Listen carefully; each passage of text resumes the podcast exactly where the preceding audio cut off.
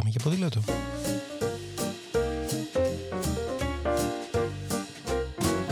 If today is a bad day, got you crying, feeling sore going this way. Σκέψεις, προτάσεις, ιδέες, συνεντεύξεις, απόψεις και προβληματισμοί, αλλά ποτέ αδιέξοδα, μια που το όχημά μας εδώ είναι το ποδήλατο.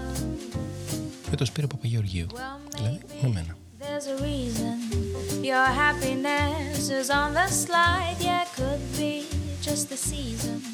The moon and stars don't wanna shine. If today is a bad day, don't give up.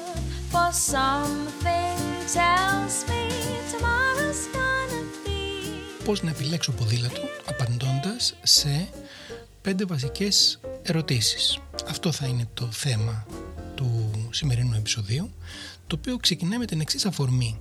Η ερώτηση τι ποδήλατο να πάρω είναι μια ερώτηση που κάνουν πάρα πολλοί, που απασχολεί ακόμα περισσότερους και που μεταξύ μας αρκετοί είναι εκείνοι που καταλήγουν σε αγορά, μάλλον οι περισσότεροι είναι αυτοί που καταλήγουν σε αγορά χωρίς να τους έχει απασχολήσει όσο θα έπρεπε.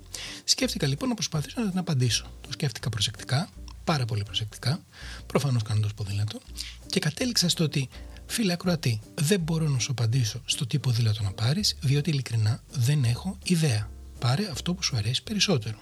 Εκείνο όμως που μπορώ να σε βοηθήσω είναι στο να καταλήξεις στο πώς να επιλέξεις εσύ ο ίδιος τι ποδήλατο πρέπει να πάρεις.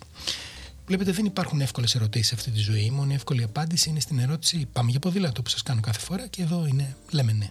Ας ξεκινήσουμε από το σκεπτικό ότι αυτά που θα πούμε στη συνέχεια δεν αφορούν αυτούς που θέλουν να κάνουν κάτι πολύ συγκεκριμένο. Τι εννοώ με αυτό; Αν θέλεις ας πούμε ένα ποδήλατο για μονοπάτια, προφανώς θα πάρεις ένα mountain bike. Αν θέλεις ένα ποδήλατο για αγώνες δρόμου, προφανώς θα πάρεις μια κούρσα. Ή αν είσαι κολπατζής, θα πάρεις ένα BMX. Αυτοί όμως συνήθως ξέρουν και τι ακριβώς θα πάρουν και τι θα κάνουν με αυτό, ενώ η χρήση ε, είναι καθοριστική σημασίας και δικαιολογημένα όλα τα υπόλοιπα έρχονται δεύτερα. Το πρόβλημα εδώ είναι για όλους τους υπόλοιπους, που είναι και περισσότεροι κατά τη γνώμη μου και που θέλουν ένα ποδήλατο να μπορούν με αυτό να κάνουν περισσότερα πράγματα. Λίγο μετακίνηση, λίγο άσκηση, λίγο εκδρομές, λίγο βόλτες, ίσως και ένα πιο μακρινό ταξίδι.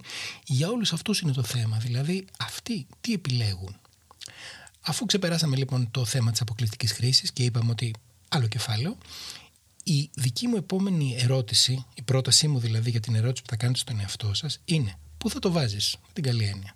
Δηλαδή πού θα το παρκάρεις. Για παράδειγμα, αν μένεις στον πέμπτο και ανεβαίνεις στις σκάλες, είναι άλλη αντιμετώπιση. Μήπως θέλεις κάθε μέρα να πηγαίνεις στη δουλειά και δεν έχεις πάρκινγκ; Μήπως είσαι ιατρικός επισκέπτης; Μήπως θέλεις να κάνεις το γύρο του κόσμου με τρένο και ποδήλατο; Τι ακριβώς ισχύει για σένα; Η αποθήκευση ή η στάθμευση, ας το πούμε καλύτερα, είναι καθοριστικός παράγοντας. Αν έχεις ένα μικρό ασανσέρ και ίσως κουβαλάς το ποδήλατο, θέλεις προφανώς κάτι ελαφρύ ή μικρό σε όγκο, δηλαδή χωρίς φτερά και χωρίς χάρα. Άρα, μπορεί να προτιμάς ένα καθαρό αίμα ποδήλατο πόλη με όρθια θέση οδήγησης, έτσι με φτερά, με σχάρες κτλ. Αλλά πρέπει να πάρεις κάτι πιο urban, κάτι με μικρότερο τιμόνι, χωρίς αξεσουάρ που θα σου είναι πιο ελαφρύ. Αν τώρα θέλεις ένα πρακτικό ηλεκτρικό ποδήλατο των 20 κιλών, δεν μπορείς να το ανεβάζει με τα πόδια στο τρίτο όροφο. Αν όμως μένει σε ισόγειο και έχεις πάρκινγκ ή αν έχεις απέναντί σου ένα πάρκινγκ τη Citizen, όλα είναι απλά. Άρα, Πώς το πηγαίνεις σπίτι και πού το αφήνεις είναι η πρώτη ερώτηση για μένα και αποτελεί καθοριστικό παράγοντα για τη συνέχεια. Δεύτερη ερώτηση. Πώς φαντάζεσαι τον εαυτό σου πάνω στο ποδήλατο; Για να το κάνω πιο απλά. Πώς θα ήταν η καλύτερη φωτογραφία που θα σε έβγαζε ένας φοβερός φωτογράφος, θα τη μοιραζόσουν με περηφάνεια στο Instagram, ε, πώς θα ήθελες να φαίνεσαι; Θα ήσουν με κολάν, κράνος και γυαλιά; Θα ήσουν με κοστούμι με φόρεμα; Ιδρωμένος με τους μυς τις γάμπες να πετάνε; Φρεσκοσιδερωμένος και καθαρούλης; Θα ήσουν με τσάντες και μπαγκάζι για κάπου εξωτικά; Με το ποδήλατο στο χέρι της στο μετρό της Νέας Υόρκης; Ή στο Παρίσι με μια μπακέτα στο καλάθι και τέλειο βάψιμο; Πώς θα ήθελες να βγεις στη φωτογραφία αυτή; Αυτό είναι καθοριστικό του τι ποδήλατο θέλεις. Και σας παρακαλώ να του δώσετε την απαραίτητη σημασία, γιατί το ποδήλατο είναι κάτι που έχει να κάνει με τη χαρά. Χαρά είναι να κάνεις αυτό που σου αρέσει με τον πιο απλό τρόπο, δηλαδή με ποδήλατο. Πριν βιαστείς, φίλε ακροατή του επεισοδίου, να απαντήσεις, κάνε και την τρίτη ερώτηση.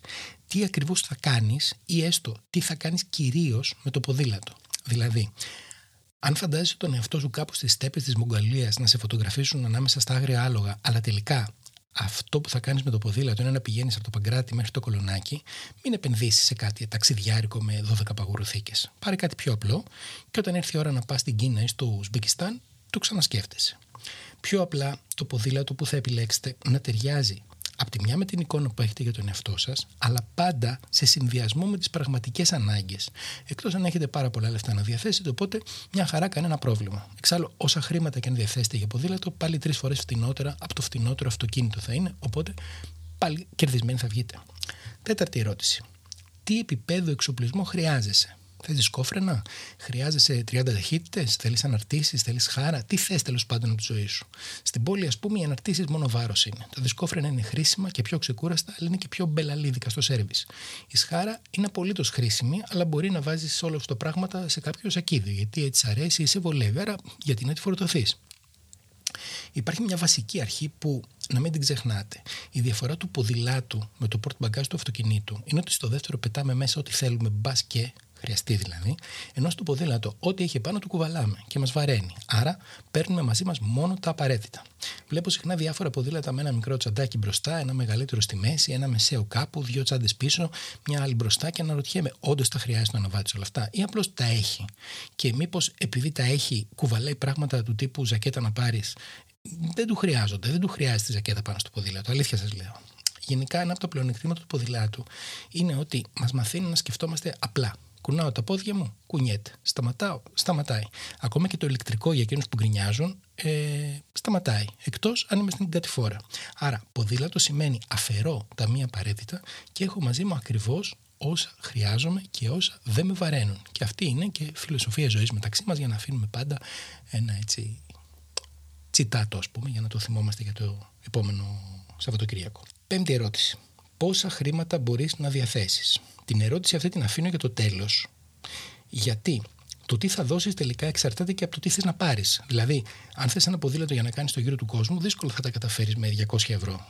Γίνεται, αλλά θα ταλαιπωρηθείς. Εκτός αν αυτός είναι ο στόχος, οπότε όλα οκ περίπου, σκεφτείτε ας πούμε ότι περίπου 50 ευρώ βγαίνει για να φάνε δύο άτομα σε μια ταβέρνα. Άλλα 20 να πιεις δύο ποτά.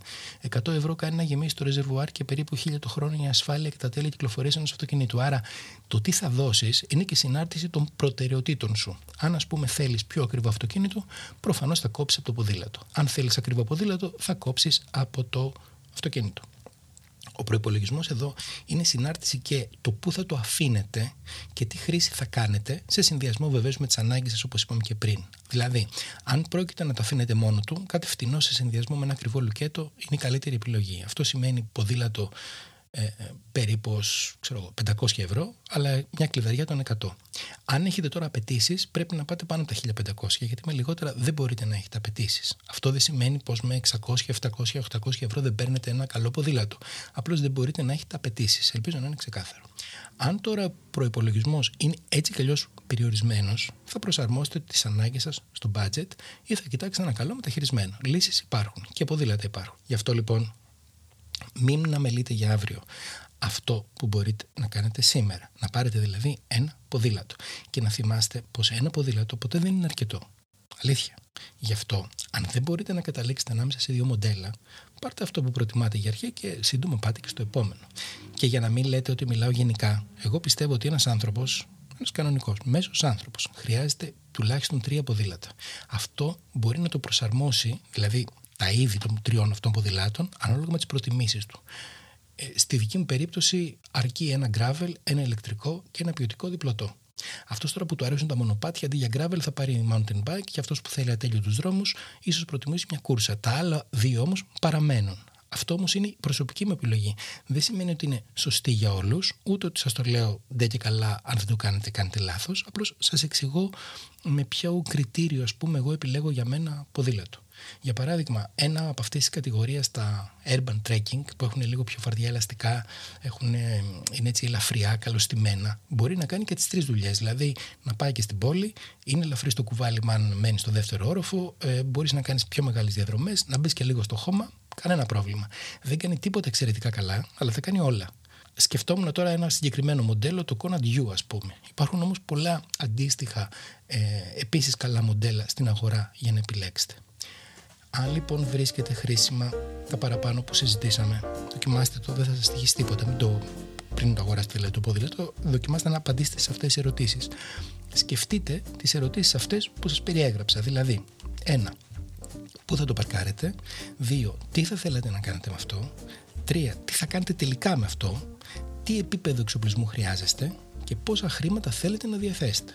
Η επιλογή θα έρθει από μόνη της, έτσι απλά. Και τσουπ θα βρεθείτε με ένα ποδήλατο. Και αν το πάρετε το ποδήλατο ύστερα από αυτό το επεισόδιο, στείλτε μου ένα μήνυμα να πάμε βόλτα και κερνάω και τον καφέ.